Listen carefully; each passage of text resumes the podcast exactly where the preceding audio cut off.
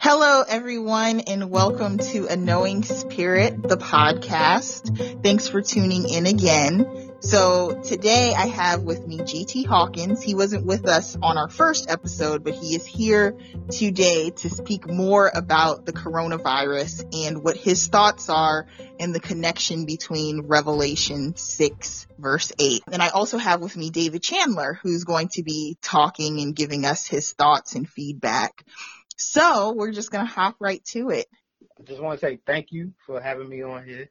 And uh, I'm sorry I missed the first the first uh, episode on this topic. I really wish I was on it, but uh, I do appreciate you uh, let, allowing us to expound a little further on the subject. So my theories as to what this uh, coronavirus is, and you know, this is thanks to you uh, passing out passing out the message real quick in the messenger.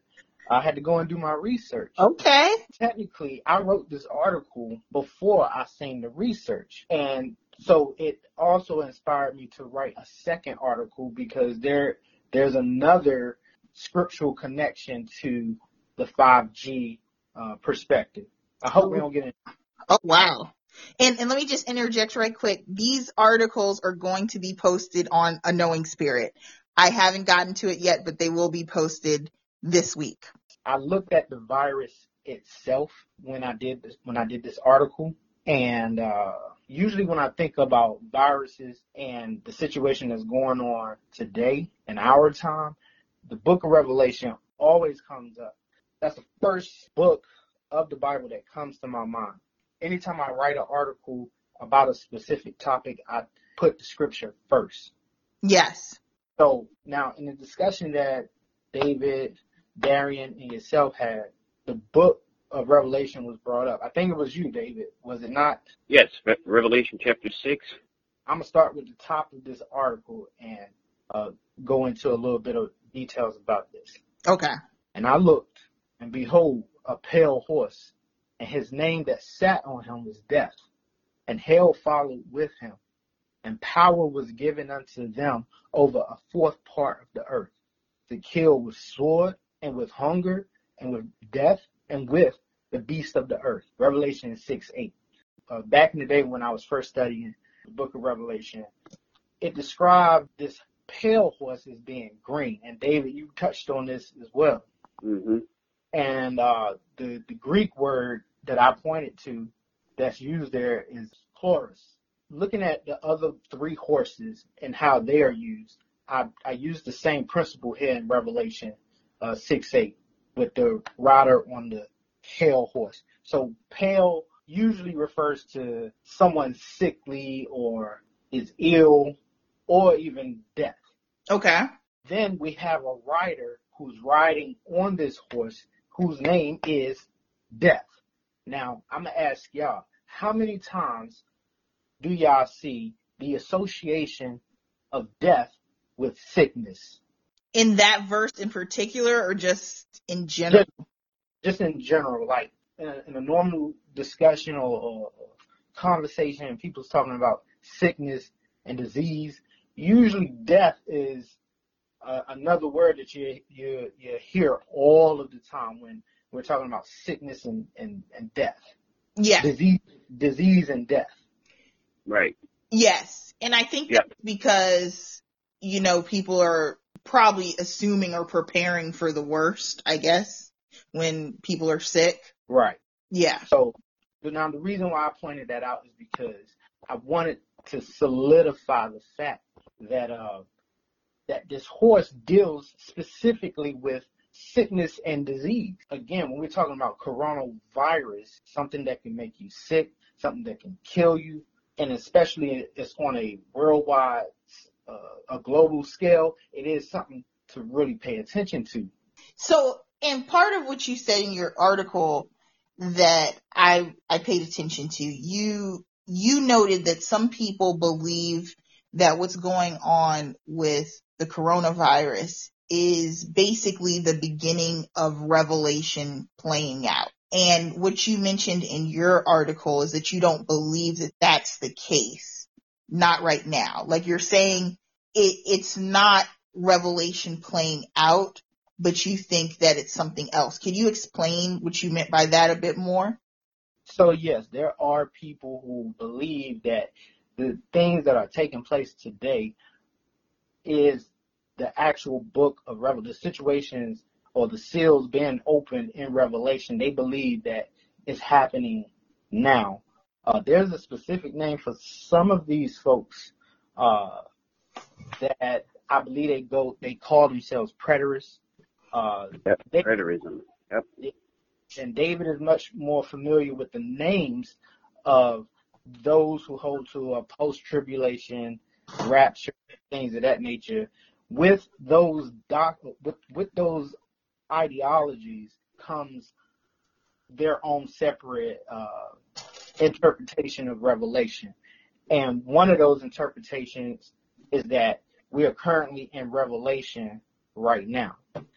And the reason why I don't believe that is because I hold to what Jesus said in Matthew 24. Mm-hmm. Jesus was, uh, if I could interject for a second, um, and I'm going to probably be paraphrasing, but Jesus was telling his disciples after they raised the question, when will these time, when will these times be? And Jesus answered and said, take heed lest no man deceive you. And one of the first things that Christ said was there are going to be false prophets and false Christ, in so much they shall deceive the very elect. And then he was going down the line where shall be pestilences, earthquakes in diverse places. And but GT, I'm sure you're going to focus more on the on the latter, which is the pestilences. Right. So that's that's exactly right. Looking at Matthew 24, starting with verse, I'll start with verse 4. And Jesus answered and said unto them, Take heed that no man deceives you. For many shall come in my name, saying, I am Christ, and shall deceive many. And ye shall hear of wars and rumors of wars. See that ye be not troubled. For all these things must come to pass, but the end is not yet. How much plainer do I have to make it? But I'm not finished yet. Let me continue to read.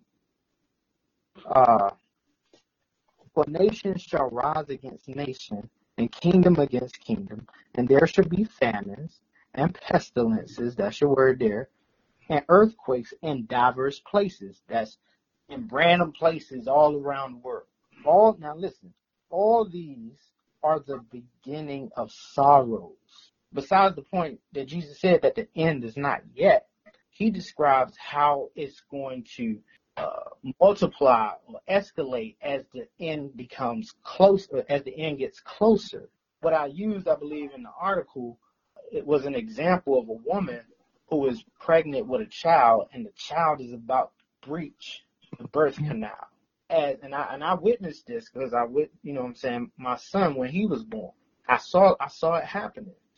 As time increased, the contractions increased, the pains increased, and it continued that way all the way up until my son was born. So if we use this example and look at the events that are taking place in the world today, this is where we are. This is where we are. The beginning of sorrows. Jesus Christ, his return is like that of a child breaching the birth canal. When he comes back, all of the thing, all of the things that he that he said was going to happen will be at their peak. But right now, that's the reason why I don't feel that we are okay. in the book. So, so let me, let me summarize just a little bit just to make sure I understand. So you're saying that everything that's happening now could not be basically revelations playing out because literally this is just the beginning. And what when Jesus returns, everything's going to be at its peak. So things are going to be at maximum level, the worst that it could be. So is that what you're trying to say? That's exactly what I'm saying. Listen to what Jesus says here. But pray ye that your flight be not in the winter, neither on the Sabbath day. For then shall be great tribulation, such as was not since the beginning of the world to this time, nor nor ever shall be. In other words, when that when that tribulation when the tribulation hits, we will know it. And it'll be a time that is worse than any time in the past, or it will it, there will be nothing else to match it in the future. Can we honestly say that right now this is where we at? That is interesting. And you know what? And I'm glad that you brought that up because I had a conversation with two people about this very issue. And that was the exact same thing that was said. It was saying that in the time that Jesus comes, there will be no question. There will be no doubt. All will know and understand what is happening in that moment. And stop, stop right there? yeah, Okay. Let's see. Ooh. I'm sorry. Ooh, I'm hot, I'm hot right now. Revelation. yes. Let's go back to Revelation six real quick. Okay. And to what you just said, they will know, right? The people will know, right? Yeah. Yep. Revelation. It would be the same way as Jesus went into, uh, ascended into heaven. Everyone will know that it's him. All right. Well, the, cr- let, let me let me read you what John said here in Revelation six. I'm going to start at verse twelve. And I beheld when he had opened the sixth seal, and lo, there was a great earthquake, and the sun became black as sackcloth of hair, and the moon became as blood, and the stars of heaven fell into the earth, even as a fig tree casteth her untimely figs when she is shaken of a mighty wind. And the heavens departed as a scroll when it is rolled together, and every mountain island moved out of their places. Now, you say everybody will know, right? Uh-huh. Listen to what he says about the kings of the earth. And the kings of the earth, and the great men, and the rich men, and the chief captains, and the mighty men, and every bondman, and every free man hid themselves in the dens and in the rocks of the mountains, and said unto the mountains and rocks, Fall on us, and hide us from the face of him that sitteth on the throne, and the wrath of his Lamb. For the great day of his wrath is come, and who shall be able to stand? Yes, they will know. wow. Okay. So, so I, I gotta, yeah, well, I wanted to, uh, chime in if I may. yes. Uh, there, there are uh, plenty of, of schools of thought that contradict what we're, you know, what your premise is. And uh, one of which you just mentioned uh, in the beginning of your premise, in the beginning of your treatise. One is preterism. Well, there's two subtypes. There's uh, full preterism, and there's partial preterism. And, and then- I'm sorry, you're going to explain, can you explain those quickly? Oh, well, full preterism is the idea that uh, everything that we're talking about now as it pertains to Bible prophecy has already been passed. It's everything. Mhm. All the way up from uh, Titus uh, invading the uh, the Jewish temple in 70 AD up until now. Everything is just done already. Partial preterism is it's it's kind of half and half. Like they'll believe that some of Bible prophecy is already taking place, but not all of it. We're still living in the last days per se, but we we're now like GT just explained, we're living in the book of Revelation right now, and the seals are being opened right now. And I've heard preachers even now in the church teach this openly that we're living in the la- in the days of the book of Revelation, but we're not. But that's what they'll tell you. And then there's a couple of others, postmillennialism and amillennialism. Yeah, Postmillennialism, whole bunch of them. yeah, postmillennial, and I'm not going to labor too long about that, but postmillennialism is the idea that uh, Jesus Christ will not come until after the tribulation. That's post-tribulation saints, well, the, the, the, the post-tribulation view. And the amillennialist believes that Jesus Christ isn't coming at all, Mm. that we're just going to have to just be here. But postmillennialism is the idea that Jesus Christ is coming after the tribulation. It's in that same verse that we just read in Matthew chapter 24. just real quick response. One of the reasons why a lot of saints who hold to those doctrines make that uh, assertion is because usually they don't understand what is called the double reference interpretation. The double reference interpretation works like this. There's a prophecy in the Old Testament in regards to the virgin birth of Jesus Christ. It was directly spoken to the prophet of that time. And it was in regards to a, a, one of the priests, I think it was Isaiah himself, who bore a child, which was a sign to them that God was still with them at that time. This is where we find, uh, I can't remember the exact uh, reference. Um, anybody can look it up uh, anytime later, but it's it's the infamous uh, Emmanuel. His name should be Emmanuel. Mm-hmm. But the double reference interpretation to, to this is it was to that time also to a future time. And the reason why we know it's a future time because it's in reference to the birth of Jesus Christ. And uh, to make it even more plainer, Matthew uses that same prophecy to uh, uh, solidify that it's it's the fulfillment, it's the it's the final fulfillment of that particular scripture. Another way to look at the double reference interpretation is like this we go outside, we look up, and we at nighttime we see the moon. It's beautiful, right? With your naked eye. Now, but when you take a telescope and you look at the moon, you can see more of the features of the moon. That's how we look at the double interpretation method. Uh, what we see as far as the prophecies of Jesus Christ, uh, the, the coming of the Lord, his birth, all of that is here in the Old Testament. This is where preterists feel like all of those prophecies have, have already come to pass. In actuality, they have come to pass. Those were only types and shadows of the ultimate fulfillment, which is the return of Jesus Christ. And then you have the allegorical interpretation as well, uh, Candace, which means that these things didn't literally happen. You, you look at that's a dangerous thought to have uh, because then you allegorize the entire Bible, and a lot of uh, everything that has happened in the Bible is literal history, and to say it never happened, you calling God a lie, and we know God is a man who cannot lie. So okay, so you're saying it's dangerous to go down the allegorical line of thinking.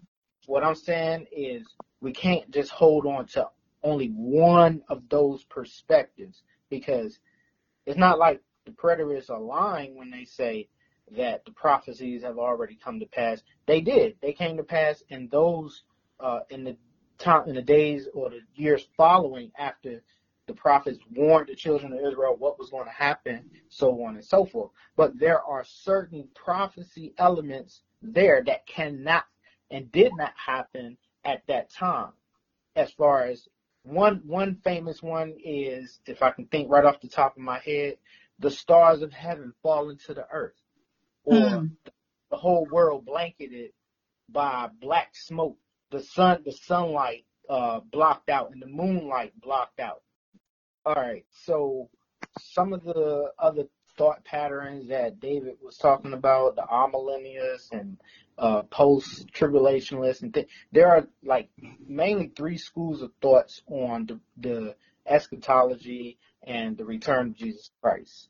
You have those who believe that, be, like we, yeah, we're gonna go through the sorrows, but when the tribulation pops off, God is before that happens, God is going to snatch the church out of this world. And that is based off of uh, 2 Timothy chapter 2. says, He that now letteth will be removed. Thessalonians. I'm sorry. That's, thank you, David.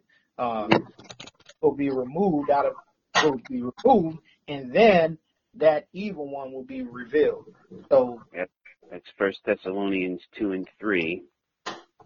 What it's saying there, and this is how pre-tribulationalists believe or interpret this passage, it is the removing of the body of Christ, the Holy Spirit, out of this world, the church, and at that point in time, all the evil in the world will be able to run rampant. Uh, I'm sorry, that was Second uh, Thessalonians two and three. That that was my mistake. But uh, yeah, that that's the the restraining power of the Holy Spirit being taken away out of the earth. Okay. And All right. And I can go deeper into that one, but I'm not just for time's sake. The second one is the mid, it's called a mid tribulation rapture.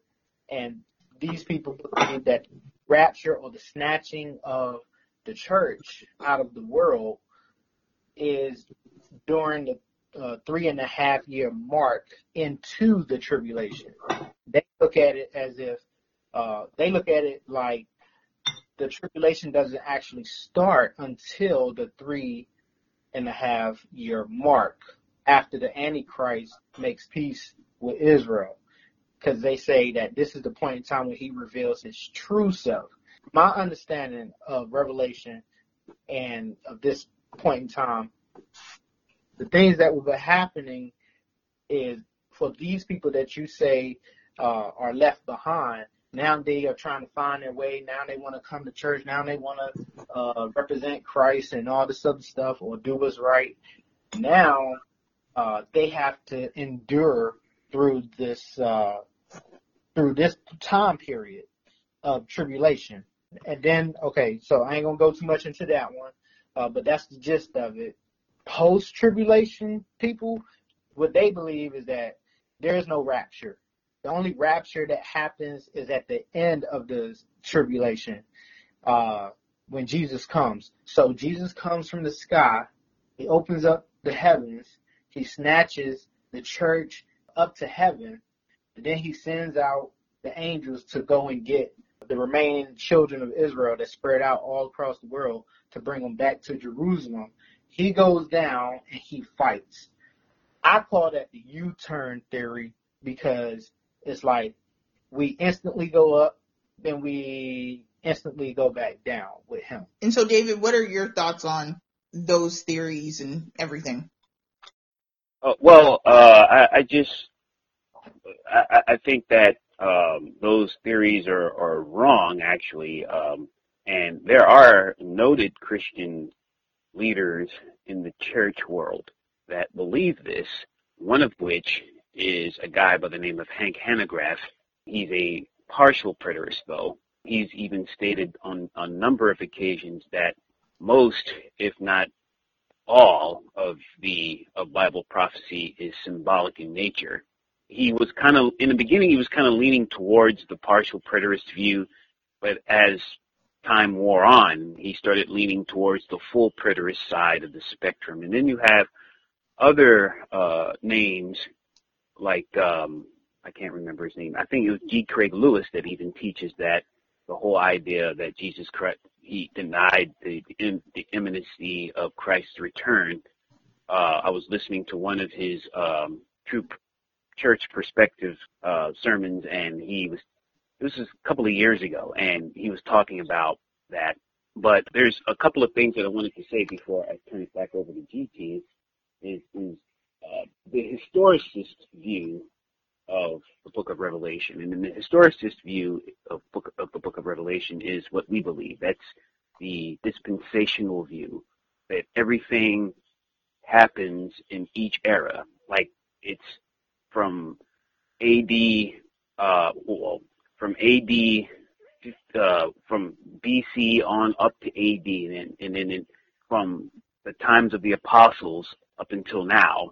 And this is in Revelation chapter 2 and 3 is the church, the, the seven churches.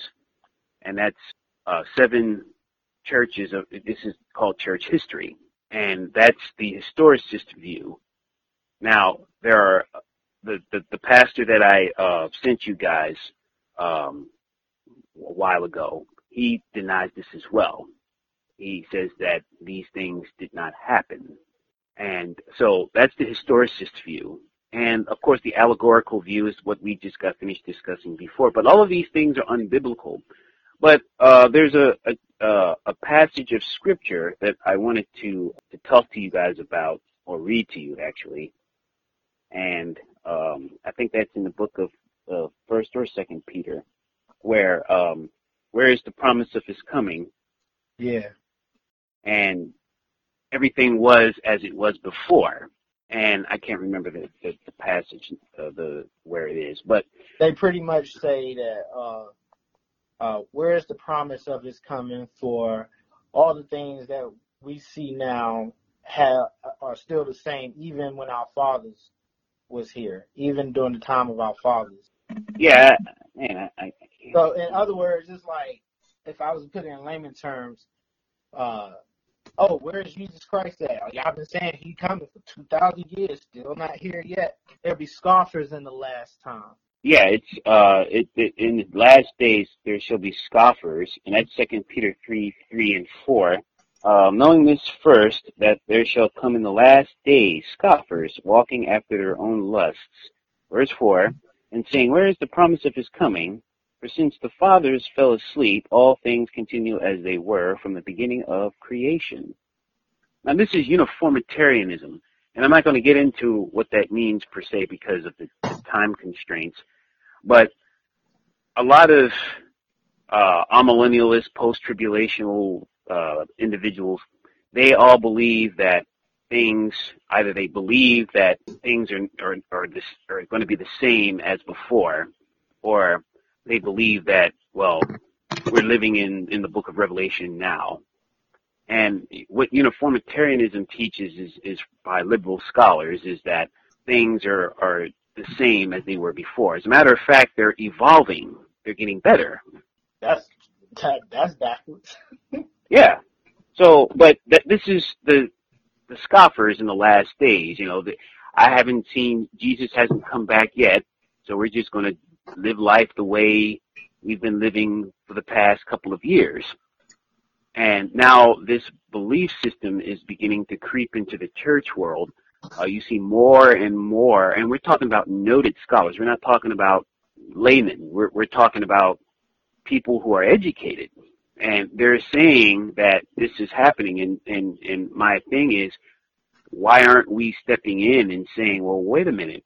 And I, and I know why, because, um, most church, most people that attend church, or even people that don't attend church, but they're genuinely saved, they have they, they have an apprehension of approaching these individuals because of their educational level.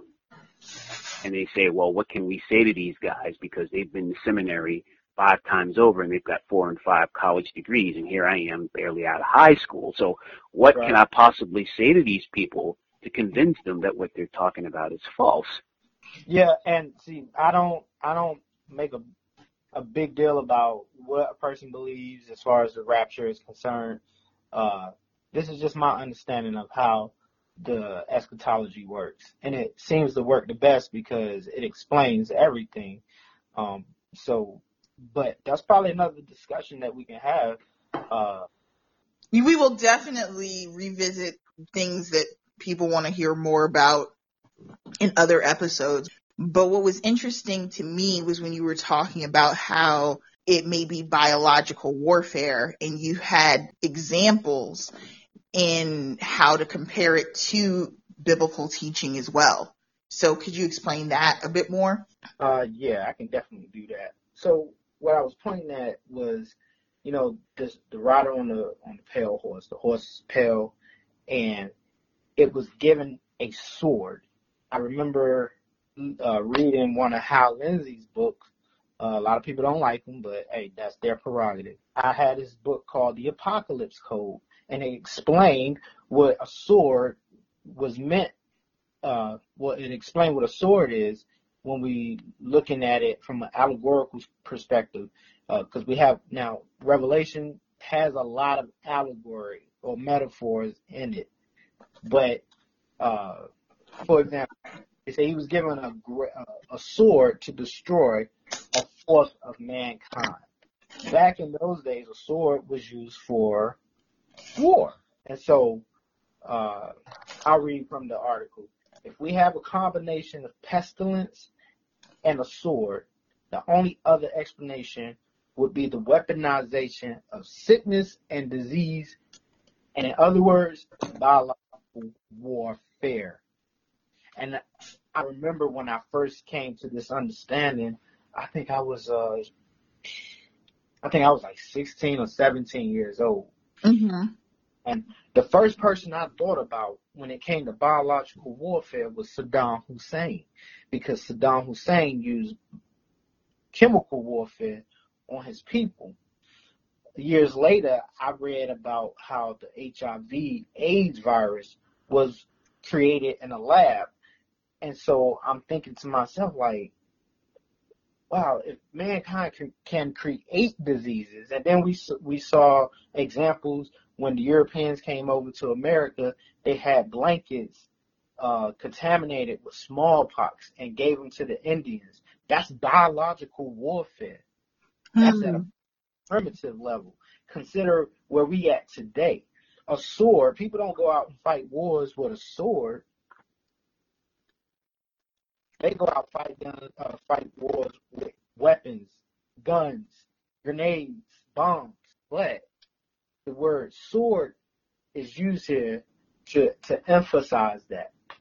He, I mean, think about it. John was taken from the first century, no, yeah, first century AD, all the way up to we don't know when the end of the world is going to be, but look at our time. What would he say if he saw a car, if he saw a, a, a airplane, or what would he call missiles coming down from the sky?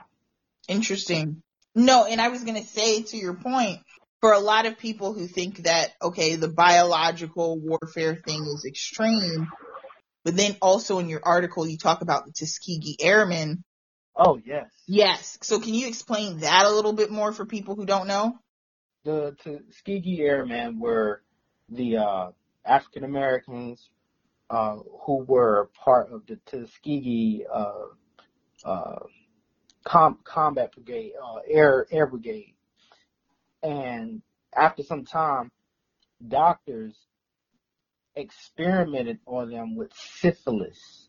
They Mhm. injected these these African American men, proud men who flew and fought for their country with syphilis. That is purposely targeting a specific group of people eth- ethnically for harm and abuse. That's Yes. that's biological warfare. And so your thought process is that the coronavirus might have been a similar type of thing where it was either accidentally or on purpose released to people. Is that what you're thinking or? Yes, uh, I can tell you read the article. I did. yeah, exactly. So there was this uh, concept about. Well, let, let me let me read the headline from the article real quick. According to Healthline.com, the coronavirus is a new outbreak of coronavirus called COVID-19. Apparently, this virus falls under the fam- family of the SARS virus family that broke out a few years ago. It is a new disease that sprung up in the early uh, in the city of Wuhan, China. So uh, so far, this virus has spread from China, South Korea, Iran, North Italy, and even 30 cases in the United States. This is at the point in time when I was writing this article. It was so low. Now the numbers are even higher. So according to some theories, and I think Darian honed in on this one, and I'm with him on this. The case was put out there that Chinese people was eating bats, and the the bats had the coronavirus in them, and uh, they was feeding it to their shops and, and things uh, things of that nature. Then one of the other articles stated that sometimes the scientists use viruses like this in their labs and then when they're done with the animals, they release the animals to the marketplaces where people keep them for pets or for food. Mm-hmm. And that's how it possibly spread. So then I started thinking back. I said, okay, well, I heard the same thing. And I just put it in the article to make note of it because this is what is being said.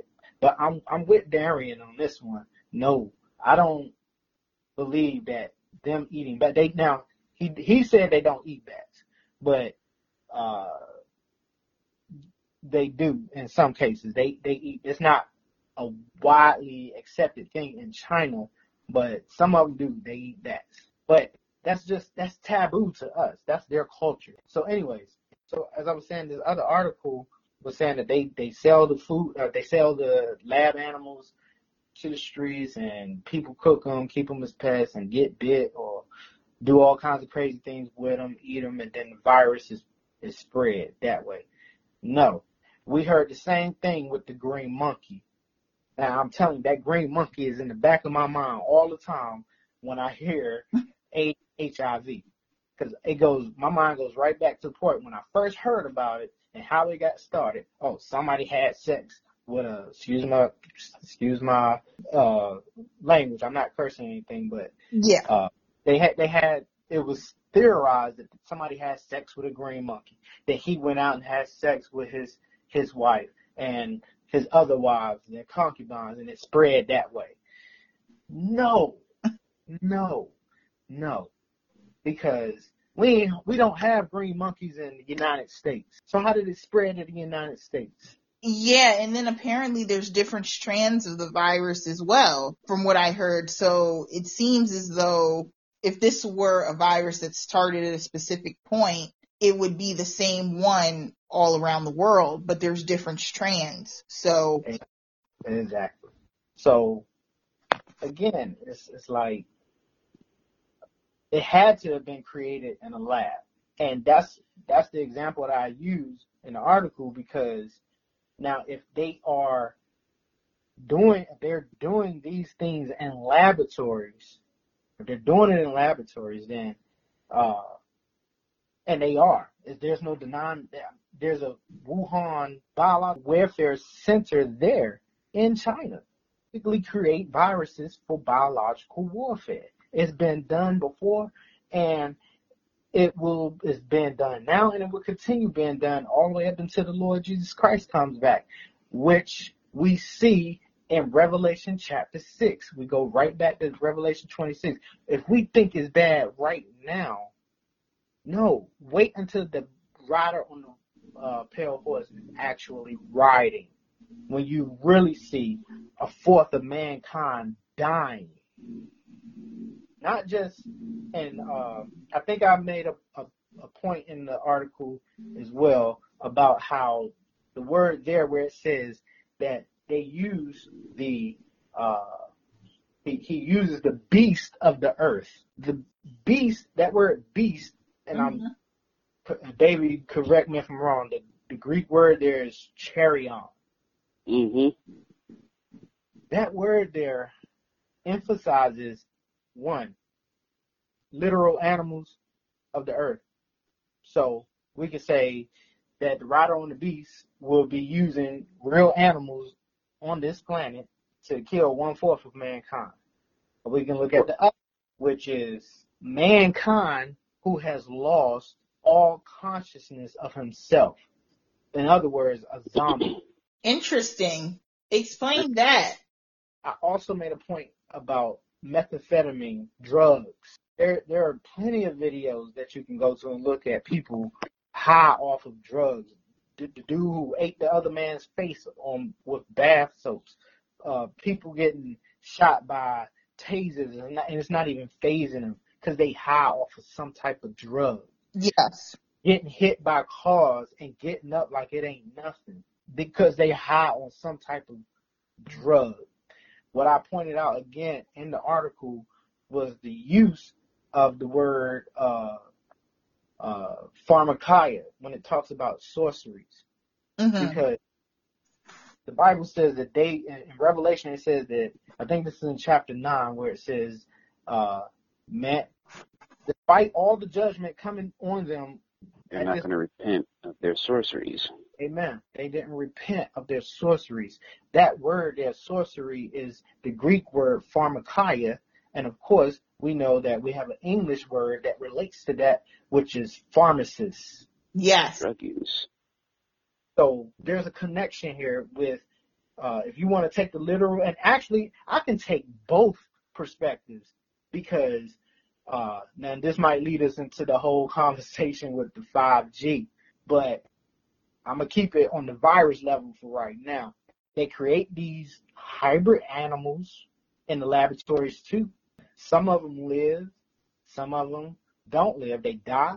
But think about it. It's a hybrid. When I say a hybrid animal, I'm talking about two different species of animal being cloned or connected together at the DNA at the DNA level. Oh, absolutely. And you know, and again, for people who think that these things are conspiracy theories or that they're not factual, there is evidence of this. If you've heard of a liger, that is perfect example of two species being brought together a lion right. and a tiger brought together. But we have other examples where several years ago they were doing things where they were injecting monkeys with jellyfish DNA for whatever mm-hmm. reason, and it was called ANDi. And that is, I think, inverted DNA spelled back. These things are out there. You can check it out. And this is what a lot of scientists are doing. So continue. I just had to make that. Now, the liger uh, is a lion and a, and a tiger, but it's still a cat. Uh, jellyfish DNA into a monkey's DNA changes what the monkey is. Basically, a living, genetically modified organism. A big old GMO. This, this is why they tell us not to eat these GMOs because they can change us at the uh, molecular level. That's David area, and I'm not going to get into it. The point is, if we want to go with the first perspective, that the rider on the uh, the rider on the pale horse is going to use the beast of the earth, it's possible. It's very possible. I mean, think about what's happening to the earth at this time. The earth is literally going to be on fire. Mm-hmm. It says that all of the green grass was burned up. Where are the animals going to go? All the green trees are burned up. Where the animals going to go? Yeah. We don't we don't only have moose and deer and buffalo in the woods. We got mountain lions, we got wolves, we got uh uh who are bears. There's a lot of information out there floating around about the coronavirus, where it originated, why it originated. There's a lot of things floating around. There and there's also a lot that we don't know. And so right. a lot of the fear and anxiety that's being like pushed out is because people are getting sick, they're going to the hospital, and our system is overwhelmed with a lot of people and it's hard to manage. Now, as for the virus itself, what I originally heard from the beginning was that it, if you catch it, it's an uncomfortable thing. You won't feel well, but if you give it some time, you'll get over it. You'll be okay. So it seems like things are changing from that to something else because literally just a few weeks ago, and I have the, the evidence from someone from the CDC who was talking about, yes, so stay home, make yourself feel better and everything will be okay. Now it mm-hmm. seems like it's changing and it's getting more severe. The symptoms seem more severe, supposedly from everyone who has caught it. I don't know what to believe in that regard. And maybe we can transition here into the other theory that's been going around about 5G. I'm with you. I think it's being overboard right now. Even we are on a five uh, five o'clock curfew here, and everybody see see it on the news. Oh, Calhoun County done rose uh, 25% with the coronavirus. Oh, we got a confirmed death, three more dead, this and that, this and that. But for some reason, when you go outside, you don't see that. Mm-hmm. So I'm I'm with you on that. Like as far as you know, questioning the authenticity of these reports. Uh, the 5G perspective. So I had an idea about this a few years ago, maybe last year, because post I put up uh, uh, you can't make America great again by using uh, 5G. That's what I posted. okay, cool. And I did that because I heard a short, uh, I heard a short report about how the president wants to push America into 5G because he wants to be competitive with uh, uh, with China. So I'm like, okay. I go and look up 5G, and it talks about the dangers of 5G on the body, the radiation that's coming from it. So I was like, whoa. Now I'm with you on some things, but on this one, bruh, I can't. I can't do it. I, I can't get with the 5G. So when we got the message from you, that solidified it for me. And I done looked Mhm. twice already. Tell us what you found. Tell us what you found because you said you've been researching. The reason I know that there's some validity to the 5G, well, I won't say because I say theory, 5G theory, as far as the coronavirus is concerned, is because growing up, we were always warned about living close to nuclear stations, power plant stations, uh, because they throw out electricity or radiation, uh, and a lot of people who live close to these areas end up having some type of health problems, Yes. uh, cancer or uh, usually it's just cancer for the most part. Mm-hmm. Uh, hair loss, delirium, you know, crazy things that deal with the head, sicknesses that deal with the head. So when I heard 5G first time last year or the year before, I was like, uh, 5G. I remember the warnings back in the day. Mm, no, that's not good. But again, when you sent that, I solidified it. So what I was talking about as far as like the next article that I'm going to write specifically going to deal with uh 5G in a sense. Now, we're talking about we and you saw the video too, you because you sent it to us, but it talked about how it changes the environment. So something that changes the environment, changes the air that we breathe. And heard the word air. You already know where I'm going with this. What script? Mhm. Air. Yes. What is the first scripture that comes up when we hear about the air being affected? What scripture comes to your mind? I'm gonna ask you that. Well, I was just gonna say, I think about when they talk about the devil being in the air or something like that. Yeah, Ephesians 6:12. Okay. So we wrestle not against flesh and blood, but against principalities, powers, rulers of this world, and spir- spiritual wickedness in high places. That's one. What's the next one? Now, Candace, she she said it. I and I didn't say it properly at all. but you right past though. But yeah, I think about that scripture that talks about the devil being somehow in the air or something like that. If you could explain. The prince of the power of the air. Yes. There you go. That is where my next article is coming from. So I hadn't finished it yet because I'm still doing a lot of different research, but um, I'm gonna make sure when I finish I let you know. But I think Well- that will be that will be like the follow up with this article that I just uh, that that we're looking at now. Yes. Well, uh, can I uh, chime in for a second? Uh, you, you mentioned something that was a couple of things that were pretty key to what you and I have been talking about on, on a couple of occasions. I, I do remember us talking about it uh, or touching on it in a show that we did on TalkShoe and uh, about the the whole virus thing and how viruses work in in lieu of Revelation chapter six. Now, the word beast in, in that in that particular passage not only refers to uh, uh, animals and man, man losing their their their essence in a sense, becoming just uh, and, and for lack of a better term, sociopathic, but uh, it's it's talking about pathogens. Like for instance, you have this coronavirus that's went from no one know, no one knowing whether or not how it's passed from human to, to, to human to now it's passed through the air. Now it's uh, first it was passed through from person to person after the after they said that it they didn't know whether how it was being passed on.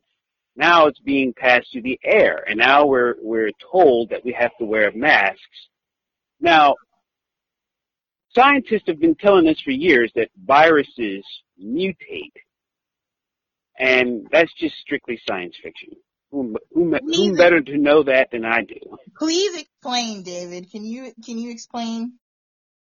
Well, viruses do not mutate. viruses are particularly now. I've heard that the coronavirus. I was on Facebook and I heard a per, and, and I saw a person uh, post that virus. That this particular virus is this particular virus is made out of a, of a protein. Well, all of them are. All of them are.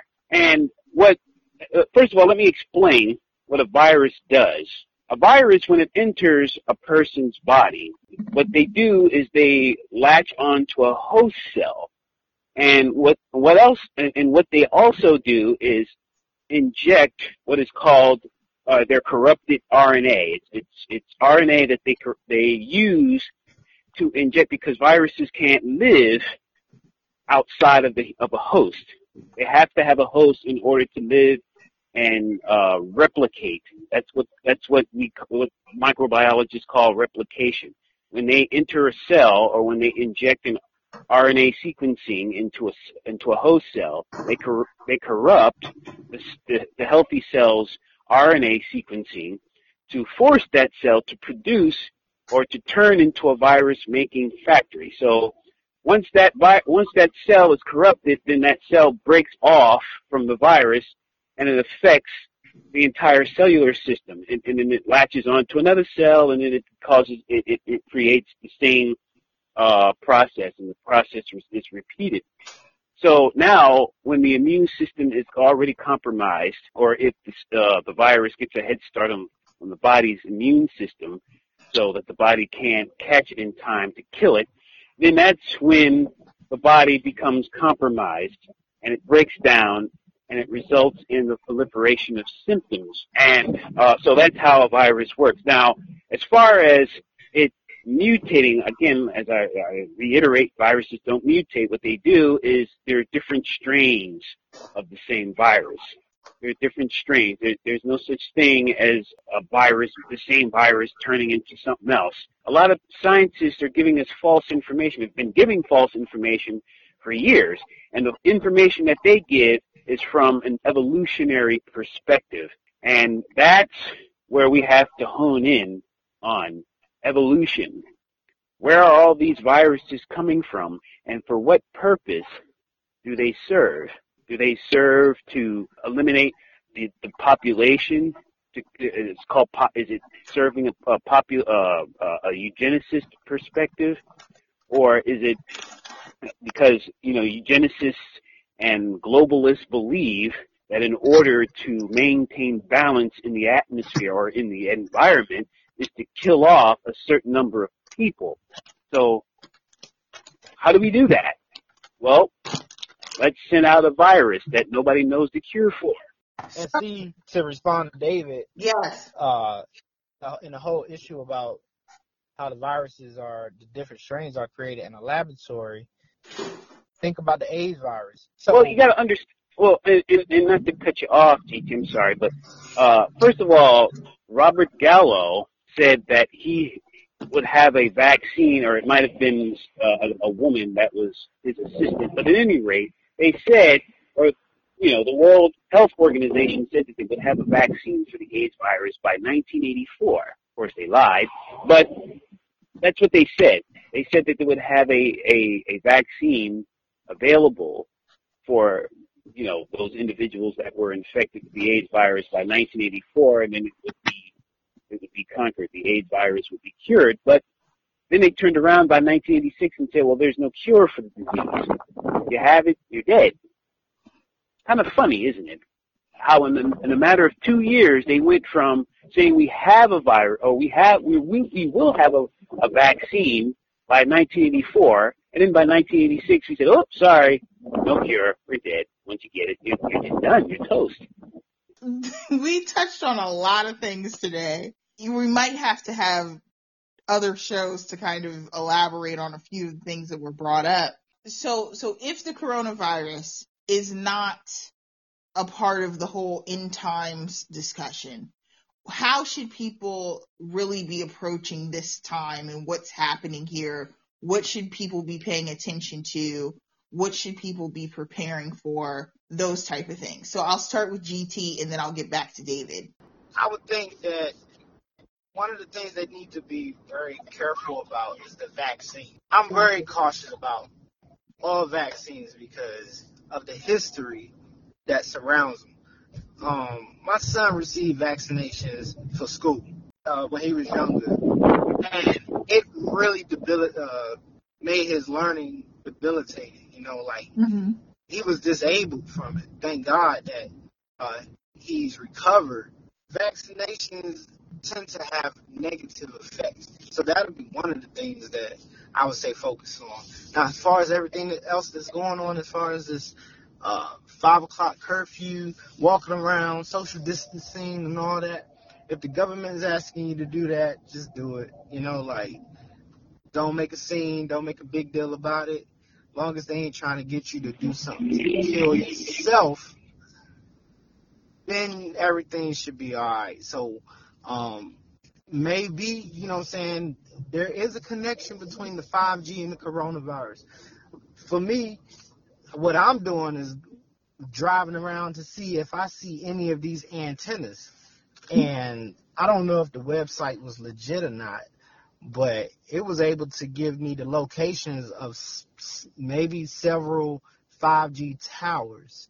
Yeah, and a lot of places where they said that the coronavirus popped up, they seem to be surrounded by these uh, so-called 5G towers. So maybe be aware of that.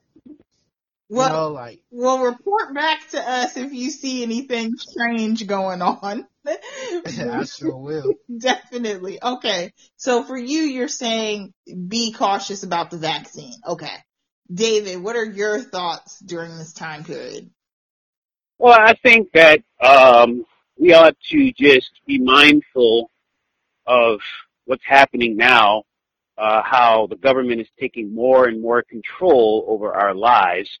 And it's blatant now. It, before, it used to be just a conspiracy theory, like we would just talk about it amongst ourselves while everybody else looks at us like we were crazy. But now it's actually becoming evident.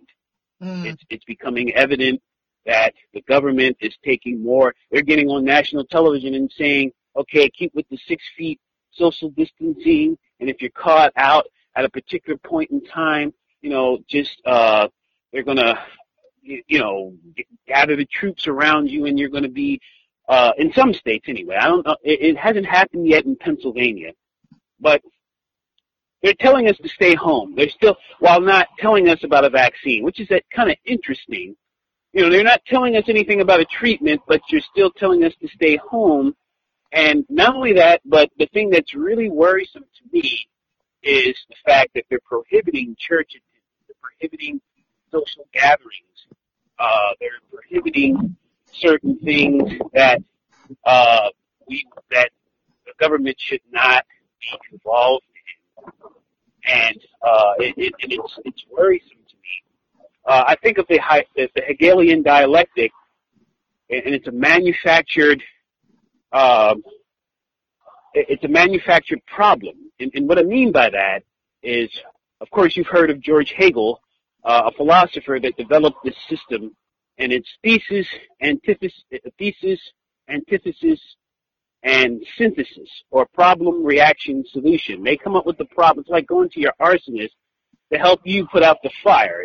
That the arsonist was the one that put the that started the fire. So now you're going to go to him and ask him to put the fire out. But that that's literally what it is. It, it's problem, reaction, solution. They create the problem. We react to the problem. We dumb down sheeple, and then we, as a result of us reacting to the problem, we go to the the, the elitists that caused it in the first place and tell us what to do, or to please do something about this problem that you started in the first place. Okay, we'll do it. And and that's what the Hegelian dialectic is. And this is this whole coronavirus thing is a, a prime example of that. 9/11 was one. Uh, these those school shootings were were were one, um, and all others. So we, we have to be mindful of the times that we're living in, and uh, just uh, move on from there. And like GT said, if if the government if you you find yourself in a in a situation to where you're being told by the cops to do something, comply. Don't create a scene. Don't do anything, but not only comply, but at the same time know your rights. yeah. as a citizen and know your rights as an individual. Well, that and trust in the Lord. Well, that's good. For me, I think what's very important for people to pay attention to is not getting caught up in all the fear and the depression and all of these type of things because this is what ends up right. happening. People become more isolated, they become more fearful, and when you're afraid, you're not thinking clearly and you're ready to take anything that someone gives you just so you can get that fear off your back. You don't want yeah. to you do not want to fall into that situation right now because literally when public safety forefront of everything, that's when constitutional rights are taken away slowly but surely, a little bit by a little bit. And before long, your freedoms are completely encroached upon and you're like, wait, how did I get here? And this is exactly how you get to those type of things. So there needs to be a balance because I'm all for public safety. I'm all for um, the government protecting people, but you also don't want to completely give up your rights in order for certain measures to be taken because there's always a way that it can be done better or where it doesn't have to encroach on your civil liberties as much. And so there has to be an evaluation process of that as well. You can't just say, oh, hey, government, just do whatever you want. No, we need to be thoughtful in what we're doing and we not, we need not get caught up in fear and just accept anything. So that's the first thing. The other thing is, I think at this moment in time, doing what you can for yourself will be the best and safest measure. And you have to get back to basics. And what I mean by that is this. You can still go to the grocery store. Uh, the first couple of weeks, people stockpiled up on canned foods and all of these other type of things. But guess what? There's still fresh fruits and vegetables in the grocery store right now. Yes. Yes. Amen. So, yes. So the best way to protect yourself is by what you ingest into your system and what you do each day. You can't go out and socialize with 10 people, but you can walk around the block. You can get some fresh air. You can do some exercises. You can eat right. And all these things will safeguard you as much as possible from what is going on. And the hospitals are being overwhelmed you can protect yourself by not having to go to the hospital with certain things. So we're going to end there. I want to say thank you to GT for writing the article. It's going to be post on a, posted on a knowing spirit and you can be able to read in detail and closely everything that he said. Thanks, David, for chiming in and giving us your thoughts on everything. And um, what I decided to do was continue to do the reading of my book, Spiritual Warfare, but I may alternate. So one show will be a reading and then the next show will be a discussion with the group about different topics in the news and what's going on. So I hope you guys tune in. Be safe out there and God bless.